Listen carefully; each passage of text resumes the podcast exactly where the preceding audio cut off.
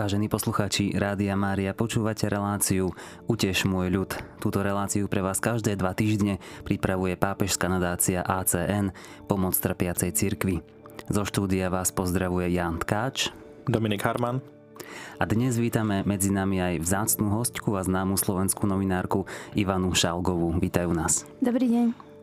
Vážení poslucháči, dnes sa budeme rozprávať krátko o situácii kresťanov v Severnej Koreji, v tejto krajine, kde sa kresťanom žije najhoršie na celom svete. No a potom prejdeme do rozhovoru s novinárkou Ivkou Šalgovou, ktorá nám povie o tom, ako téma náboženskej slobody rezonuje v slovenských médiách, ak možno krátko aj o svojej návšteve Cypru.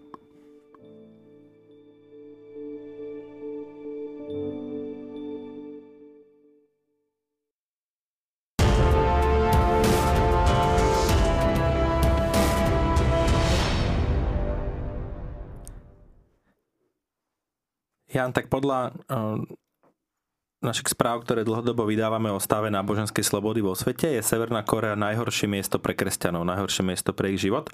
Prečo je to tak? Severná Kórea, ako všetci veľmi dobre vieme, je veľmi striktný a veľmi násilný komunistický režim, kde skutočne kresťania prežívajú veľmi, veľmi ťažké časy a to už posledných vlastne 70 rokov od konca korejskej vojny. Ide o to, že v tejto krajine existuje napríklad rebríček nepriateľov štátu, ktorý má 51 priečok. Tí, ktorí sú celkom na vrchu, tak to sú tí priatelia štátu, tí lojálni a tí, ktorí sú na konci, tak to sú tí najväčší nepriatelia štátu. No a kresťania sú na 39. mieste. Teda sú vlastne v tej spodnej polovici. Kresťanov tam považujú za spojencov e, Ameriky, za špiónov, za nepriateľov režimu, niečo, čo sme možno čo niektorí z nás, teda tí starší, si možno, že trochu pamätajú aj, aj u nás, akurát, že tam je to oveľa brutálnejšie a skutočne za, za vieru Ježiša Krista môžete ísť naozaj do koncentračného tábora. Um, tie informácie zo Severnej Korei všeobecne sú veľmi ťažko sa k ním dostať. A vieme vôbec niečo o tom, ako vyzerá taký praktický život kresťanov v tejto krajine? Je to veľmi ťažké. Ako si povedal, tie informácie sa získavajú veľmi, veľmi ťažko. Nadácia ACN spolupracuje napríklad s arcibiskupom v Soule v Južnej Koreji. Tento človek sa snaží nejakým spôsobom získavať informácie, pôsobiť diplomaticky, aj keď e, tá krajina je veľmi hostilná na, voči akémukoľvek pokusu o kultivovaný dialog. Vieme povedať, že podľa našich informácií v krajine žije asi pol milióna kresťanov, katolíkov.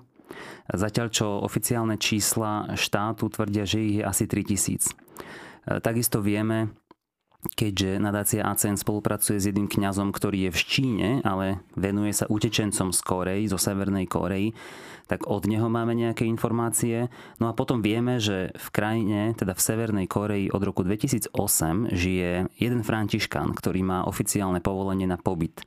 A teda predpokladáme, že vykonáva nejakú činnosť, pravdepodobne tajnú, ale veľmi ťažko sa k týmto informáciám dostať a vlastne častokrát aj pred nami e, nie sú sprístupnené, aby nedošlo k zmareniu týchto aktivít. Ak si dobre spomínam, tak podľa tých informácií, ktoré sú k dispozícii, tak až okolo 50 až 70 tisíc kresťanov vlastne internovaných v takých tých pracovných táboroch, ktoré sú rozmiestnené po, po celej krajine. Dá sa tam vôbec viera nejakým spôsobom praktizovať, alebo sú naozaj veriaci odkazaní iba na nejakú domácu církev, ako si to možno pamätáme zo socializmu, ale teda ešte oveľa tvrdšie? Vieme, že kresťania sa stretávajú, ale vo veľmi malých skupinkách a naozaj sa iba modlia a to aj potichu, pretože sa skutočne boja akejkoľvek formy sledovania. Zároveň v krajine existuje čosi ako oficiálna asociácia. Nie je to ani církev, by církevná štruktúra, je to akási štátna organizácia, ktorá sa volá Kresťanská asociácia alebo Katolická asociácia a to je nástroj štátu na kontrolu kresťanov. Ťažko povedať, ako to v skutočnosti funguje a čo táto asociácia v skutočnosti vykonáva. A treba ešte poznamenať, že určite to mnohí ľudia už počuli, aj naši poslucháči, že táto krajina skutočne funguje trochu ako taká potemkinovská dedina. E, to môžeme počuť častokrát v správach alebo aj od ľudí, ktorí tam boli priamo v Koreji, že keď tam prídu turisti, tak oni ich prevezú na autobusoch, urobia im takú ukážkovú jazdu, ale to je všetko akože. Napríklad, keď ako turista prídeš do Severnej Koreji, e, tak ideš tým autobusom po ulici a vidíš svadbu to mnohí cestovatelia potvrdzujú, že to videli. A tá svadba nie je naozaj, to, je len, to sú herci, ktorí hrajú, aby ty ako turista si mal pekné fotky. Je to až takto absurdné, pripomína to Orvela. No a takýmto spôsobom sú v Koreji aj kostoly. Sú tam naozaj kresťanskej kostoly, e, ale teda podľa našej informácií tieto budovy slúžia skutočne len ako makety, teda vnútri neprebieha žiadna bohoslužba, je to len stavba kvôli tomu, aby keď si to náhodou nejaký turista sfotí, tak aby si mysleli, aby si celý svet myslel, že kresťania tam naozaj žijú. Vieme v takejto situácii nejakým spôsobom vôbec prakticky pomôcť tým kresťanom, alebo skôr je to o tom, lebo však e, v podstate každú, každé vydanie relácie tiež môj ľud hovoríme o tom, kde všade ACN má nejaké projekty, kde pomáhame, kde sa čo postavilo, kde komu aké vzdelanie zabezpečujeme. Je takáto pomoc praktická pre našich bratov a sestry v Severnej Koreji vôbec možná? Alebo ide skôr možno o informovanie o tom stave a možno o nejaký politický tlak alebo, alebo aj o, o, o modlitbu za zlepšenie toho stavu? Ako môžeme pomôcť Severnej Koreji? Už politiku musíme nechať na politikov a to, čo sa dá robiť, je určite modlitba. A napríklad v posledných e, týždňoch e, sa odohrala taká udalosť v Južnej Koreji, že arcibiskup Soulu vyhlásil e, zasvetenie Severnej Koreji panne Márii Fatimskej a to bolo práve na výročie konca korejskej vojny. Takže toto je taký výraz našej viery v to, že Mária drží svoju ochranu ruku aj nad, nad týmito krajinami a nad kresťanmi v týchto krajinách a je to náš výraz dôvery a prozby, že spolu cítime s našimi bratmi a sestrami aj v takýchto krajinách a že ako sa píše vo Svetom písme, že keď trpí jeden úd, trpia s ním spolu všetky údy. Takže aj my trpíme s nimi a môžeme sa skutočne v tejto chvíli iba modliť. Ďakujem pekne. My sa, uh, myslím, že za tento úmysel obetujeme modlitbu na konci tejto relácie. Uh, Môžeme asi pokračovať ďalej.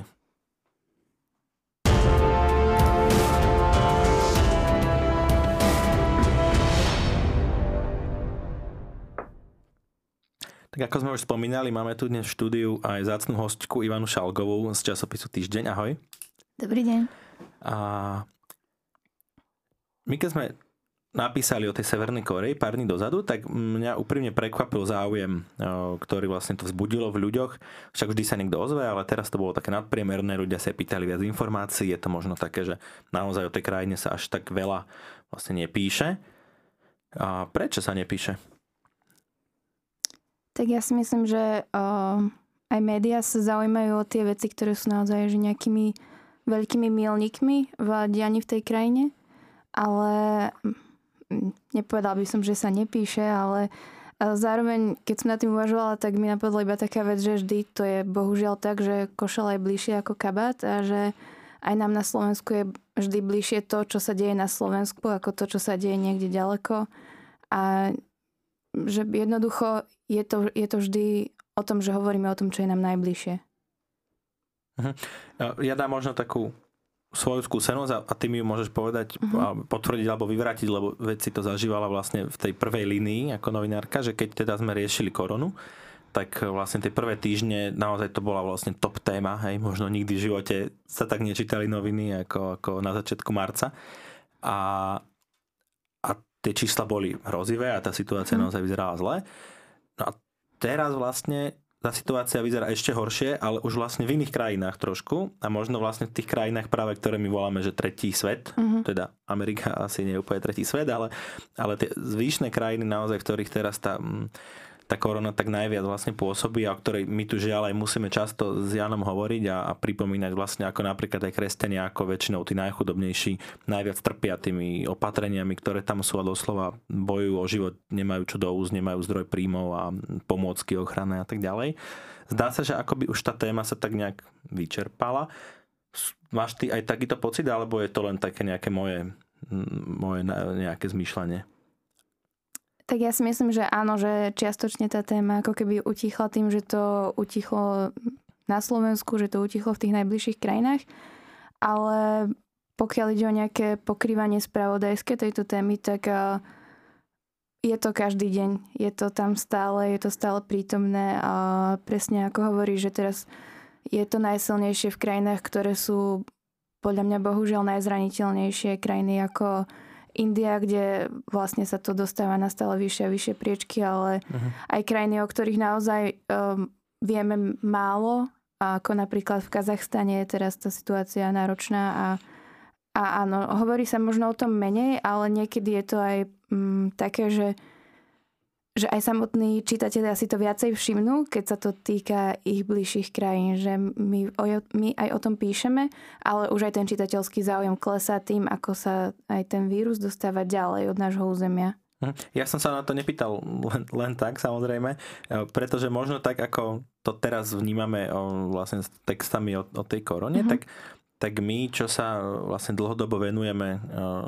téme prenasledovania kresťanov vo svete, o, e, tak cítime, že ako keby možno aj tejto téme sa nedostáva vôbec takého priestoru, ako si my možno myslíme, že by sa patril, lebo naozaj tie správy sú častokrát veľmi teda zaujímavé, ale z toho zlého, zlého mhm. uhla pohľadu. Prečo je to podľa teba tak, že často možno vlastne tak nejak spoločnosti sa riešia nejaké možno aj viac triviálne témy a tieto témy, ktoré by sa nás možno mohli dotýkať, lebo sú naozaj dôležité humanitárne otázky, tak až tak veľmi sa možno nepreberajú? No to je taká aj, aj náročná otázka, ale uh, ja si myslím, že to je v mnohom tak, že uh, aj pre ľudí samotných sú to často nie ako keby až tak príťažlivé témy. Tým pádom je to také, je tam nejaká synergia medzi tým, že, že sa snažíme hovoriť o tom, o čom vieme, že to bude zaujímať tých ľudí, tých našich čitateľov, ale áno, je to akože presne tak, ako vraví, že že sú veci, o ktorých sa hovorí oveľa menej a ja si pamätám, že mňa raz tak zarazilo, keď som niečo išla písať o Stredoafrickej republike a začala som si hľadať, že kedy naposledy niečo vyšlo o Stredoafrickej republike. A zistila som, že tá frekvencia správ je asi, že jedna za rok v slovenských uh-huh. médiách. Pritom tam je občianská vojna a chaos, ktorý trvá, myslím, že takmer rovnako dlho ako vojna v Sýrii a je to niečo, o čom sa veľmi málo hovorí. A, takže podľa mňa to je aj niekedy také, že tie krajiny, ktoré sú, um, ktoré sú ďalej, že o nich sa hovorí menej a tým pádom sa hovorí menej o tej situácii aj kresťanov tam. A menej sa hovorí o tom, ako žijú tí ľudia. A ako, ono je to na jednej strane taký, um, že ako keby taký logický rámec toho, že, že budeme informovať o tom, čo je ľuďom uh, pre ľudí najdôležitejšie o dianí v Európskej únii, o dianí, ktoré sa ich ako keby najbližšie týka. No a tým pádom sa dostávame k tomu, že veci ako sú ľudské práva v Eritreji sa dostanú absolútne na okraj záujmu. Aj preto, že niekedy nemáme dosť relevantných informácií z toho miesta a niekedy aj preto, že um, ako keby sa to dotýka na Slovensku tak malého množstva ľudí, že podstate tam ako keby nemáš... Mm, nenájdeš toho čitateľa ako keby tak ľahko. Ale ja si myslím, že je to super, hej, keď hovoríš, že ľudia sa aj pýtajú, že ľudia chcú vedieť aj o tejto Severnej Koreji, lebo ono by to malo tak fungovať ako... Mm, neviem, mne to príde ako taký zápas tenisový alebo čo, hej, že že aj my ako média, keď um, budeme hovoriť o nejakej téme, tak tým pádom zbudíme viac zvedavosti tých ľudí a tým pádom oni budú chcieť vedieť viac. Čiže si myslím, že niekedy to je o takej iniciatíve. Také vajce a sliepka, hej? že najprv sa o to musia ľudia zaujímať, tak, tak to počúvate, tak píšte svojim novinárom, aby tejto témy pokrývali ako, viac. Alebo čítajte.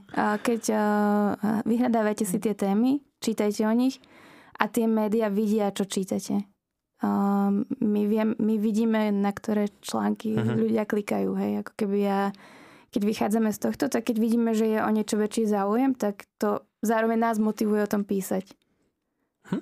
Ďakujem. Ešte skôr, než prejdeme k tvojej uh, ceste na Cyprus a čo, čo si tam zažila, tak um, podľa mňa by bolo zaujímavé, ak by si poslucháčom opísala taký, taký bežný deň teba ako spravodajcu ako uh-huh. to vlastne vyzerá, že teda ráno nejak prídeš do roboty a teraz niečo musíš robiť, lebo podľa mňa veľa ľudí si to jednak možno nevie predstaviť a si to buď na jednej strane idealizuje a na druhej strane možno nejak demonizuje a má pocit, že neviem, čo sa tam deje. Uh-huh. A možno, že ak to trošku rozpitveme, tak viacej ľuďom možno aj vysvetlíme to, že prečo je možno niekedy ťažké sa týmto témam, uh, témam venovať a nás tam všetky tie veci, čo si ty povedal. Uh-huh.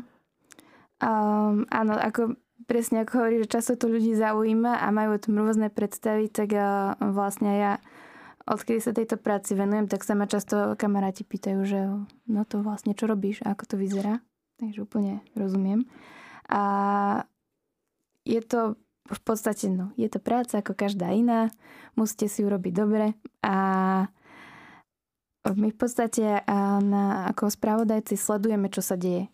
Sledujeme, čo sa deje v rámci servisov, čiže v rámci agentúr, a aké správy vydávajú agentúry, sledujeme, čo sa deje vo svete, sledujeme rôzne tlačovky a prípadne, čo sa deje v Národnej rade, čo sa deje na vláde a potom v podstate z tohto vyberáme, o tom píšeme. No a Áno, Janči do toho Vyzerá to teda, ja by som sa chcel spýtať tak oveľa praktickejšie. Teda Áno. prídeš do roboty ráno, mm-hmm. tak ako my všetci a teraz zapneš počítač, Presne tak. urobíš si kávu, alebo... A väčšinou si kávu už doma. takže zapneš počítač Áno. a čítaš čo?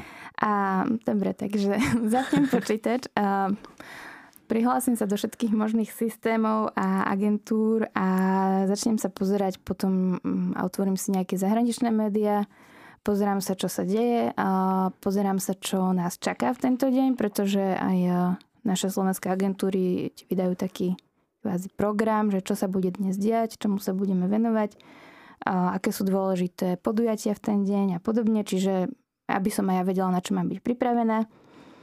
No a potom vlastne uh, sa pozerám aj, aké správy vychádzajú aj v týchto agentúrach a preberám tieto správy, ktoré sú nejakým spôsobom relevantné a zároveň si sledujem to, že čo sa deje, že ak je nejaká tlačovka, tak pozerám túto tlačovku a píšem o tom, aby proste sa to dostalo k čitateľovi, čo sa stalo dôležité v tento deň.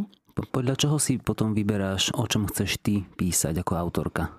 No ja v podstate, keďže sa venujem hlavne tomu spravodajstvu, tak ja si vyberám podľa toho, čo je v podstate v ten deň a v, tej danej situácii najdôležitejšie pre čitateľa. A hovorí ti niekto niekedy, o čom máš písať?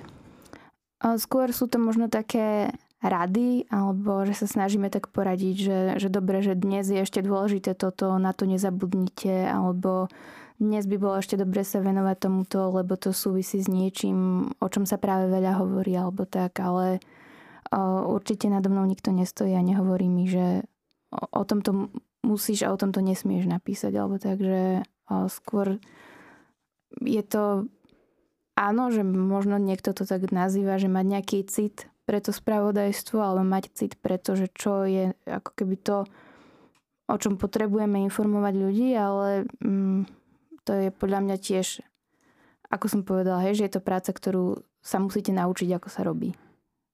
Už si síce povedala možno tú úlohu novinára, že teda informovať ľudí o tom, čo je naozaj dôležité a vyhľadávať témy, na ktoré možno bežný človek nemá šancu alebo čas alebo zdroje e, na to, aby si ich vyhľadal, ale ja sa spýtam ešte raz a trochu inak. Vidíš tú úlohu, alebo ako vidíš možno aj svoju vieru v tomto povolaní? Existuje nejaká špecifická úloha novinára, ktorý je kresťan?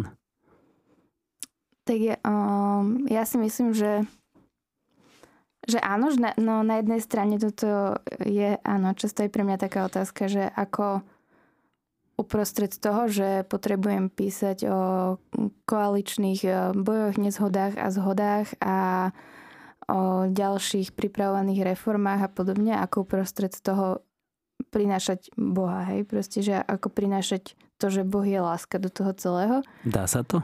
A myslím, že sa to dá niekedy tým, že mm, že niekedy si povieš, že že dobre, že ak budem o tomto písať, tak či to niečo prinesie alebo nie. A že či to iba prinesie nejaké ďalšie nazvem to tak, že to nejak vyvolá ďalšie vášne alebo to prinesie niečo dobré tým ľuďom, ktorí to budú čítať a že ak by som mala iba zbytočne ako keby presne, že nejak prilievať olej do ohňa, tak radšej proste tomu nebudem robiť. Predstavujem si, že je to asi náročné, pretože prirodzene v tom mediálnom priestore však existujú také médiá, ktoré sa živia tým, že, že vzbudzujú vášne a čím väčšia vášeň, čím e, šokujúcejší obrázok alebo titulok sa niekde nachádza, tým lepšie pre nich a, a na, tom, na tejto vlne oni idú. Je, nie je to skrátka tak, nie, nie je to nad tvoje sily možno pôsobiť v tomto prostredí? Tak ja, ja si myslím, že zároveň je to aj o tom, pre aké médium pracuješ. Ja pracujem pre médium, v ktorom práve, že sa snažíme prinášať aj to, aby, aby tie informácie neboli nejaké bulvárne, alebo tak, že, že to nie je našim zámerom. Čiže určite uh, si ja osobne neviem predstaviť, že by som pracovala v nejakom bulvárnom médiu alebo podobne. Takže je to možno aj taký odkaz pre našich poslucháčov, že treba si skutočne vyberať možno správy, ktoré sú aké, alebo médiá, ktoré sú aké. Mm-hmm. No určite nech eh, každý poslucháč si sa snaží vyberať si tie informácie z, z nejakých serióznych médií, z médií, ktoré vidia, eh, odkiaľ majú informácie. Že každé médium ti zadáva zdroje, z ktorých čerpá či tam už uvedú agentúru, z ktorej majú tie informácie alebo podobne. Ja si myslím, že to je ako keby také najlepšie vodítko pre ľudí, že nech si ako keby pozrú, že, že odkiaľ čerpá to médium informácie. A asi je dôležité teda naozaj hľadať informácie a nie emócie však. Určite áno. A zároveň aj overovať si tie veci. Že napríklad, napríklad si pozriete, že že OK, že, že toto sa mi nezdá, alebo mám pocit, že toto je nejakým spôsobom zvláštne, takže čo o tom ešte napísali niekde inde. A určite, že uh, si dávať pozor na, na médiá, ktoré iba chcú vyvolať vášne. A teda poslucháči, ktorí počúvajú túto reláciu, si už médium vybrali dobre. Im gratulujeme. Z režie zaznel potlesk. Yes. No, tak pravda, čestnosť a férovosť sú tiež cnosti, ktoré, keď ty si dal teda nejaké kliše, ja si tiež dovolím dať. Myslím si, že minimálne týmto každý novinár môže prispieť. Dobre, tak toľko rýchlo kurz novinárčiny a toho, prečo žiaľ možno tejto témy ktoré my tu riešime, sa až tak často neobjavujú. Za cen poviem, že sa budeme snažiť naďalej a budeme klopať na všetky dvere. A by som možno naozaj chcel aj tak poďakovať Rádiu Mária za to, že tento priestor tu dostávame, lebo je to naozaj jeden z mála priestorov, kde naozaj pravidelne a komplexne môžu zaznievať informácie o tom, že ako sa žije kresťanom obrovskej populácii vo svete tak uh, snáď sa to bude len zlepšovať. Ešte si chcela Juka niečo povedať a potom ano. môžem prejsť k Cypru. Dobre, ja som si ešte vypýtala slovo, a, lebo ja by som vás chcela všetkých pozbudiť, ktorí nás počúvate a ak náhodou sa venujete e, novinárčine alebo venujete sa štúdiu žurnalistiky alebo nad tým premýšľate alebo niekto v vašom okolí nad tým premýšľa, že a, určite to má zmysel, keď kresťania idú do tejto práce, Určite to má zmysel, keď eh, kresťania sa rozhodnú eh, naozaj venovať sa novinárčine práve um, akože kvôli tomu, že, že je potrebné, aby, aby sme prinášali aj možno aj tie hodnoty, ale že zároveň aj ten, ten postoj v srdci, ktorý je postojom aj prijatia, aj postojom toho, že chceme proste prinášať Ježiša do to, na tie miesta, na ktoré ideme. Čiže uh, ja som sa napríklad často stretla aj s tým, že a o politike a o novinárčine sa hovorí, že, že fú, že to je pre kresťana strašne ťažké, hej, a že to, tam sa pošpiníte všetci a neviem čo. Ale ja si myslím, že práve by predtým kresťania nemali cúvať. Takže to dávam takéto pozbudenie pre všetkých poslucháčov. Eh, dobre. Uh, bolo ešte nedorozumenie. Ďakujem, Juka. A máme ešte čas na to, aby sme prebrali cestu, ktorej sa nedávno vrátila. A ja to možno tak uh, skúsim zaramcovať, že sa teraz nejak vyrojilo v okruhu mojich kamarátov uh, nejaký trend, že sa teda chodí teraz na Cyprus na dovolenku, mm-hmm. lebo tam sa chodí na motorky, lebo tam sú vraj nejaké super cesty, no, tam sa môžeš ísť motorkovať. No tak ty si tiež bola na Cypre, ale teda ten tvoj dôvod tam bol trošku iný a, a možno si tam hľadala takú odvrátenú časť toho, tej krajiny. Tak čo si tam robila a čo si tam našla? Tak ja som sa tam nebola motorkovať. A ja som tam presne išla s tým zámerom a vlastne pozrieť sa, ako tam fungujú migranti, žiadatelia o azyl a aká tam je situácia vlastne v tejto oblasti. No, a bolo to pre mňa takým prekvapením tiež, že vlastne ľudia si to často predstavujú, že Cyprus to je taká dovolenková destinácia, kde je každému dobre. No a vlastne je to zároveň aj krajina, do ktorej prichádzajú utečenci či už zo Sýrie alebo z iných krajín aby hľadali nejaký svoj nový začiatok. No a dokonca na Cypre a veľmi rastú čísla utečencov, ktorí prichádzajú, ktorí žiadajú o azyl. Čiže stále táto utečenská kríza nejak pokračuje, lebo tiež už to možno nie je nejaká top téma, ktorou by sme žili. No práve to je to, že keď to um, svojím spôsobom utichlo a vo väčšine um, No keď bola zatvorená tá balkánska cesta, keď to začalo tak viac utíchať eh, v Európe, tak sa začali zvyšovať počty utečencov prichádzajúcich na Cyprus. Takže áno, je to tam stále živá téma. My keď sme sa, teraz neviem úplne na to konkrétne nadviazať, ale my keď sme sa rozprávali teda pred vysielaním o tom, reč bola, že, že do tejto vlastne akože tej cesty alebo tej aktuálnej krízy vlastne utečeneckej nejakým spôsobom vstupuje aj aj Sahara. Vieš tomu dať nejaký úvod a potom by sme sa možno, som sa opýtal Jána, ktorý sa vlastne tomu regiónu venuje, mm-hmm. že, že o čo tam ide. Jasné. Uh, áno, ja som to spomínala, že vlastne uh, hoci také prirodzené je, že uh, na Cypre je množstvo utečencov zo Sýrie, tým, že je to uh-huh. už, už v podstate blízko sírskeho pobrežia v podstate. Uh-huh.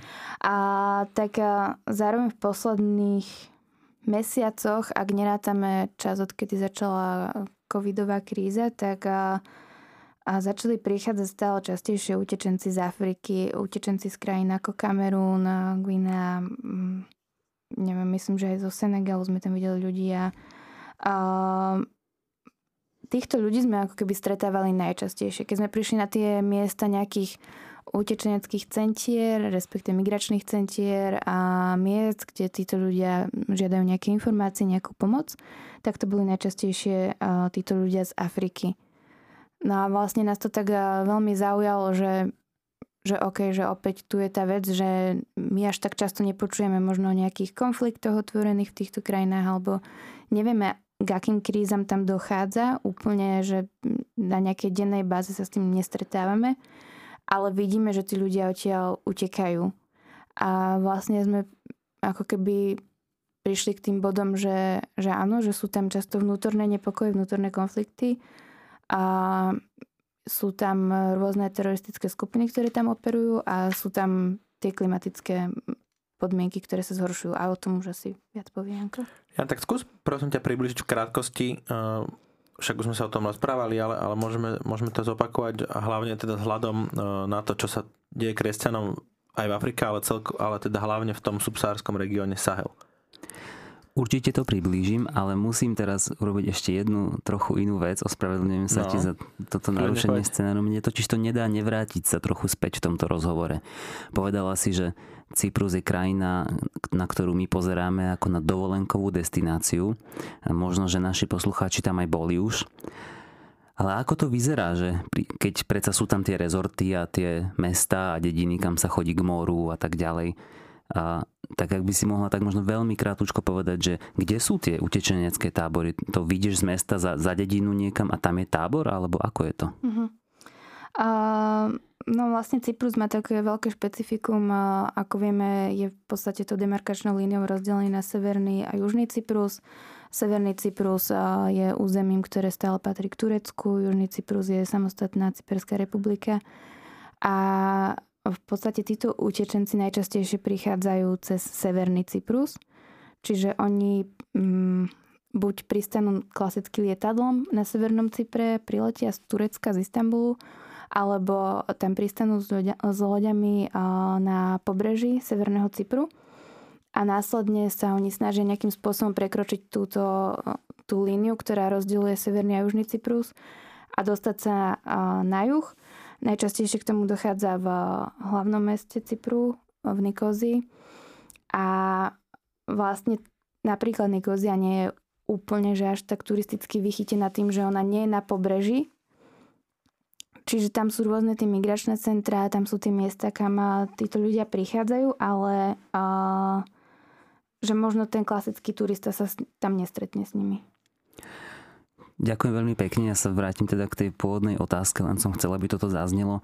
Takže pýtal si sa na subsahársky región. E, skutočne je to tak, že v subsahárskom regióne, ale aj v iných regiónoch Afriky dnes kresťania zažívajú jedno z najkrvavejších prenasledovaní za posledné desiatky rokov. A je pravda a súvisí to aj s týmto Cyprom, že tie cesty, tie, e, ktorými vlastne chodia utečenci, ktorí utekajú pred hrôzami občianských vojen, pred e, teroristami, extrémistami, pred násilím, tak tieto cesty častokrát ovládajú práve tie extrémistické skupiny, napríklad v tom sahelskom regióne, o ktorom naši poslucháči už niekoľkokrát počuli, tak tam e, v Nigérii, v Mali a tak ďalej tieto cesty, ktorými utekajú utečenci, ovláda skupina Boko Haram, teda teroristická organizácia. A tým pádom tí ľudia vlastne nevedia, netušia, čo s nimi bude. Oni sa snažia iba nájsť teda lepšie miesto na život, lebo sa boja smrti. A tam sa ich ujmú častokrát tí priekupníci, ktorí im nasľubujú kadečo a zistia potom tí e, chudáci ľudia, že to sú vlastne teroristi a, a nevedia, čo sa s nimi potom stane. Ehm, možno, že stretla si sa aj s takýmto nejakým príbehom, alebo e, mala si možnosť komunikovať s tými utečencami, že ako sa tam vlastne dostali a prečo?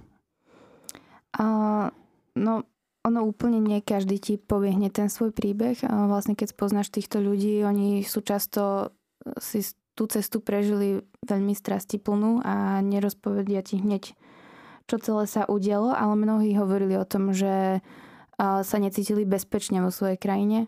A možno niektorí iba povedia, že odišli, lebo chceli lepší život a nevedia to zadefinovať. Možno sami úplne netušia, čo za skupinu tam vyčíňa v ich krajine, čo sa tam deje, ale vedia, že sa im nežije dobre.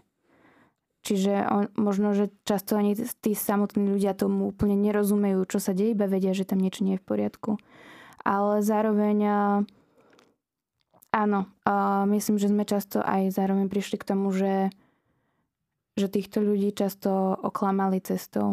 Že týmto ľuďom bolo nasľubované niečo úplne iné, možno boli obraty o peniaze, o nejaké svoje úspory celých rodín a mysleli si, že idú do niečoho úplne iného. A, a to, môžu, to môže byť to, že uh, oni si mysleli, že s nimi komunikuje nejaký cestovný agent a komunikoval s nimi niekto z nejakej skupiny, ktor, kto ho vlastne chcel obrať o peniaze.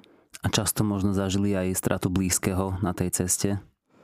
Určite to sa deje, že um, opäť akože tí ľudia ti rovno nepovedia ten svoj tragický príbeh, iba ti nejak naznačia, povedia, že, že áno, zažil som aj, že uh, viem o tom, že ľudia aj zomreli, viem o tom, že sa stali zlé veci. Čiže áno, deje sa to. Naša relácia sa pomaly blíži ku koncu, ale ešte vlastne Dominik má jednu otázku. Ja len, ja len, ja len v rýchlosti by som Ivke dal priestor povedať, že, že kedy a kde si o tom budú môcť prečítať možno čitatelia viac o tej tvojej ceste a potom by sme sa presunuli k záveru. A budú si o tom môcť prečítať e, u nás na webe týždňa, čiže týždeň.sk a myslím si, že nám to vyjde niekedy v priebehu najbližších týždňov. Neviem to povedať úplne presne. Dobre. Príjemné mhm. čítanie prijať nebudem, lebo to príjemné nebude, ale určite o, o tom treba hovoriť. A už sa pomaly blížime k záveru.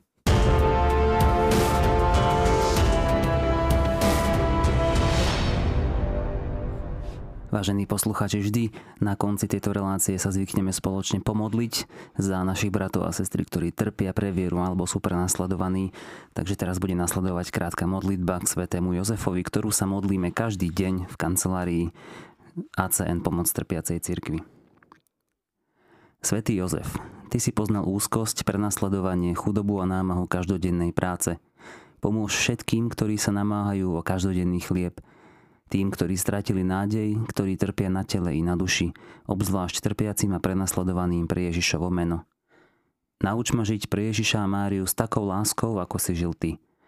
Požehnaj církev, aby žila verne podľa pravdy Evanielia a v službe najmenším spoznávala Krista.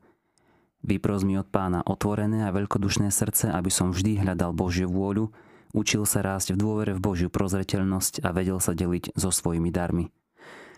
Požehnaj deti a mladých, aby mali otcov a mami, ktorí si ctia svetú rodinu. Buď otcom pre všetky národy, ochráni ich pred zlom a vyprozim pravý duchovný i materiálny pokrok. Veď ma po ceste spásy a buď pri mne v najdôležitejšom okamihu môjho života, keď ma Otec, Syn a Duch Svetý povolajú k sebe do väčšnosti. Amen. Vážení poslucháči, tak toto bol už úplný záver. Ďakujeme veľmi pekne, že že ste s nami vydržali a vidíme sa opäť o dva týždne. A Janči? Počúvali ste reláciu Utiež môj ľud, ktorú pre vás pripravila pápežská nadácia ACN Pomoc trpiacej cirkvi. Zo štúdia vás pozdravuje Jan Tkáč, Dominik Harman a dnes s nami bola aj vzácna hostka a známa slovenská novinárka Ivana Šalgová. Pekný deň prajem. Ďakujeme za počúvanie a počujeme sa o dva týždne.